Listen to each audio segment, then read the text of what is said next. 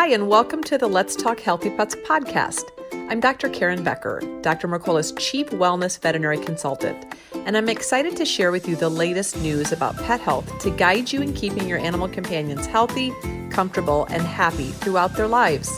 My goal as a proactive vet is to empower pet owners to make knowledgeable decisions to extend the lifespan and well being of their animals.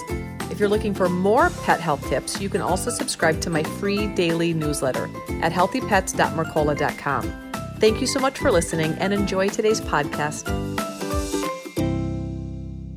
Hi, I'm Dr. Karen Becker, and today we have Ariel Gunn with us. Tacy nominated her for an Animal Game Changer Award, and we're so happy that she's taking a few minutes today to tell us a little bit more about why she's so passionate about what she's doing. So, welcome, Ariel, and congratulations on your Game Changer Award. Oh, thank you so much for inviting me. So wonderful. So, back up and tell us how you fell in love with animals, and is it all animals, everything with a heartbeat, or are you drawn to any one type of animal and how your passion and love for animals came about. Well, I think like a lot of people, I loved animals from a young age. Sorry, I'm having a little cameo from a foster kitten behind I me. I love that. I love that. I'm we'll gonna blur my screen, to tell us I about. I love that. No, you'll have to tell us about that foster, and when you tell us about how you fell in love, because clearly, I will. I yeah. will.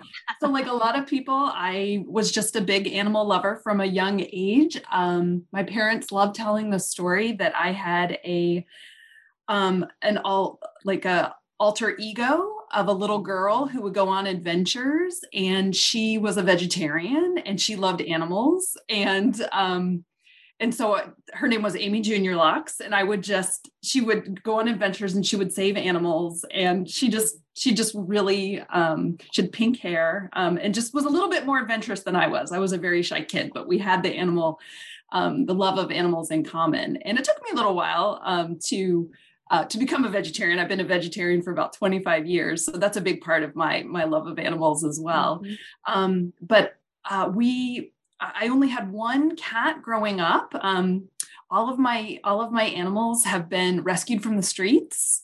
Um, and my dad found a cat when I was about eight years old, and he was my companion until I was about 21. Mm-hmm. I had him for a really long time. Um, my parents helped me take such good care of him, and he mm-hmm. moved around. Um, he moved around with us. He lived in Puerto Rico. We lived on a boat in Florida. We lived on a farm in Missouri. Um, and he was just my he was just my companion. We were such good friends, and he was a cantankerous soul. He was not necessarily, mm-hmm. you know, he was a he was a cat. Um, and um, um, I've I've always ever had cats. I love all animals, but cats have always mm. just, you know, kind of had my heart. I've got my my cat pins today that friends love it. me. love um, it. If you, if you, tell anyone you like cats, you get cat gifts.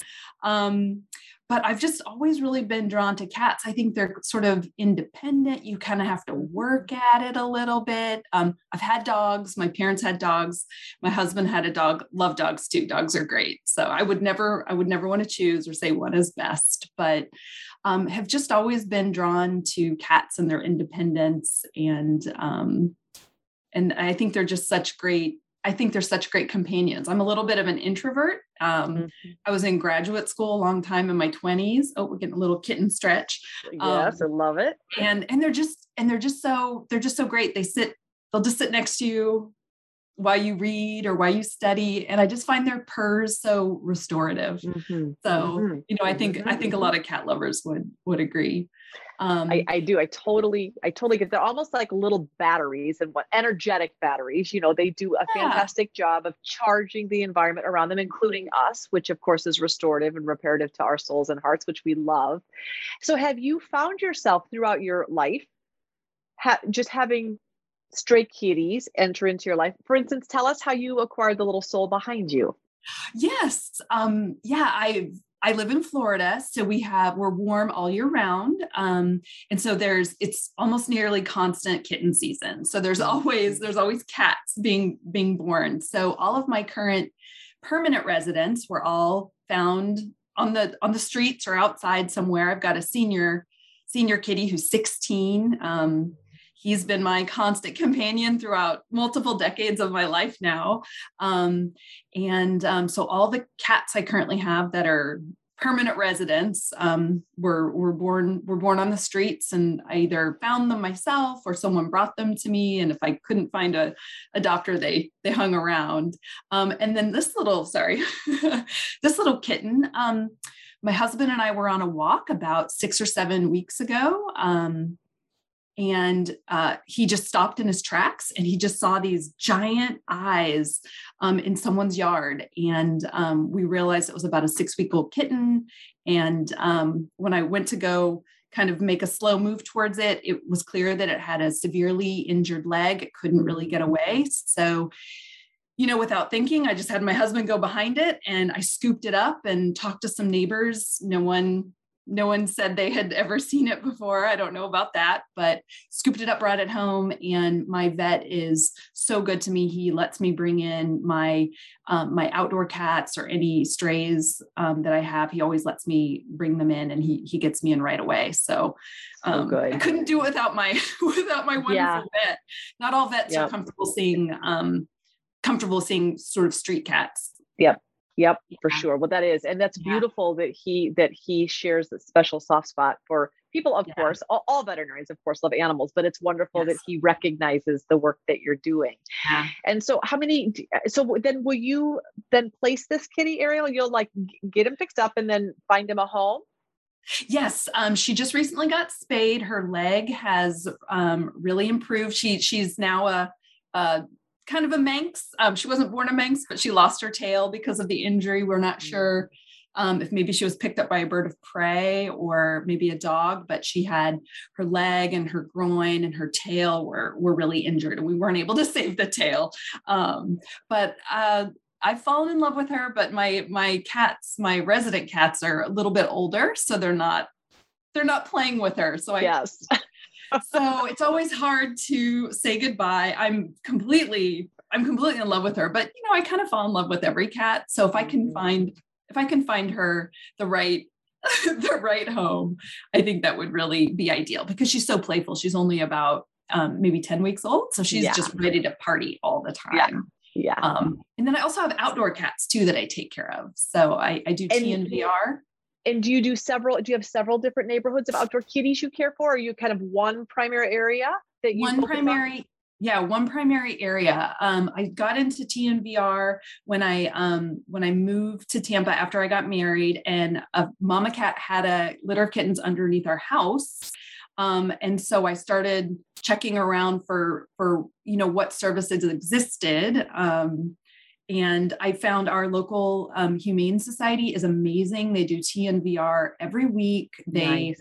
loan traps. It's really low cost. And that once those kittens got old enough, I trapped them. That was my that was my first litter. And um, a few of them disappeared. And one, it's been um, it's been a decade. She's still part of my backyard crew.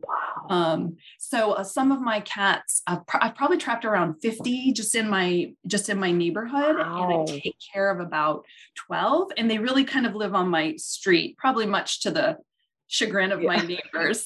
but I try to keep them in the in the backyard. Um, some of them are feral. I've never touched them other mm-hmm. than trapping them and they just come for meals and then kind of disperse. But others are really more community cats that kind of turned into my outdoor cats. I'd love to place them and when they become injured or ill, you know, I'll bring them inside to convalesce and take medication and they don't they don't acclimate to the indoors. Of course. Of course. So if I could get them into homes, I absolutely would. But you know, it's hard to it's it's hard for them to make that transition when they're adults it is it is hard and but i'm also glad that and you know even with the neighbor situation it it does come down to like almost constant education where yeah. once people understand about you know holding space and that you know that they're by you controlling the numbers and because they are sterilized that you are just kind of treading water providing providing food and and that in essence doing your part to control population by doing that. Once there's an educational piece in place oftentimes neighbor relations are better. But you're absolutely right. A lot of people that aren't familiar with outdoor kitty programs will say well wouldn't they be better inside? And it, they're not happier inside. In fact they're highly stressed inside. So that's something yeah. that i think is good good to talk about. What do you love most about when you think about all the kitties that you've helped and rescued and and taken care of? What what gets you up in the morning to keep going? I think even as a little kid, I always sort of loved the underdog and the runt. I was always drawn to the the smallest dog or cat in the litter or the the one that that nobody wanted. Um, so you know, I see these unknown cats, and you know, my heart just breaks a little bit because if something happens to them there's no one there to trap them and take them to the vet or or even humanely euthanize them if if if that's what's necessary. You know i've i've euthanized several of my outdoor crew or cats that i've found or or taken them in the vet just to give them a humane and loving yeah. and so they don't suffer. So you know when i see cats without a caretaker um it just it makes me so sad that someone's not someone's not paying attention to them. Yeah. So, you know, I just every day I count all the cats, you know, I check them out, make sure they're okay, give them, you know, whatever preventative I can to keep them healthy. Um, and then when I go out, I go on walks almost every day and I'm just on the lookout for cats. I'm on the lookout yeah. for feeders. Another um, rescuer who does who who really is kind of a full-time rescuer. She's so dedicated and she traps probably hundreds and hundreds a year. Mm-hmm. But she came out and helped me where I found the kitten is she's on the floor now but um, where i found the kitten i went back and there was a feeder and he had four or five pregnant he he had been feeding for several years he really cared about these cats but he had never fixed them so i tried to spend the time to connect with him educate him about the program of tnvr and you know it was a little dicey he was he was upset he was concerned that we were yeah. coming that we were coming to get them. And, you know, now I have a relationship with them. We've got two cats who are just, we just can't quite catch. So mm. I keep coming back, we communicate. But I, what I really try to do is communicate with my neighbors yeah. so that they don't just turn a hose on a cat you know, or they don't see them as a nuisance, but see them as kind of an opportunity to take care of an animal that, you know, is part of the local ecosystem we don't have any rats on my street. We don't have any mice or rats or or um, we do have possums but that's just a florida thing. Um, so i just try to work with anyone who i see feeding cats in my neighborhood and if they're unable i'll help them trap and take them yeah. in. Um, i i changed cars so i could haul cats a little easier. Um, but but also I, I loan my traps out. I bought a couple of my own and I loan them out and um, and I show people, have them come over. I'll take my traps to their house and I'll show them how to use them. And it just makes it, I think it can just be so overwhelming. Like they people really do have good intentions. They want to do the right thing, but they go online, they see the process, they worry, they don't know if they can do it. And so I just kind of show them the traps, show them how you know they're built for cats they're humane and um, and then they'll sometimes trap the two or three that they're feeding and then they've just got their little outdoor colony that they take care of and that's what i really love that i can i work in education um, so that's what i really love that i can share what i'm doing and share knowledge that makes it possible for other people to to take care of the cats in their their neighborhood it really is it, it does come down to education in that the passion's in you and you can see the passion in these other beautiful souls caring for these kitties but that piece of that one step further and educating the people who are feeding these animals about the important step of being able to sterilize them as to not can you know to not foster an overpopulation issue.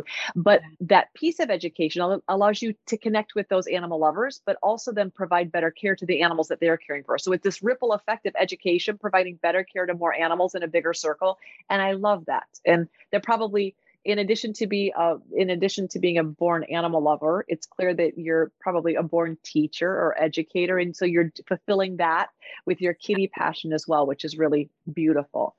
If you could let the world know one thing about what you've learned or your evolution as um, a kitty a, a kitty caretaker what would be the one thing you'd want to share with the world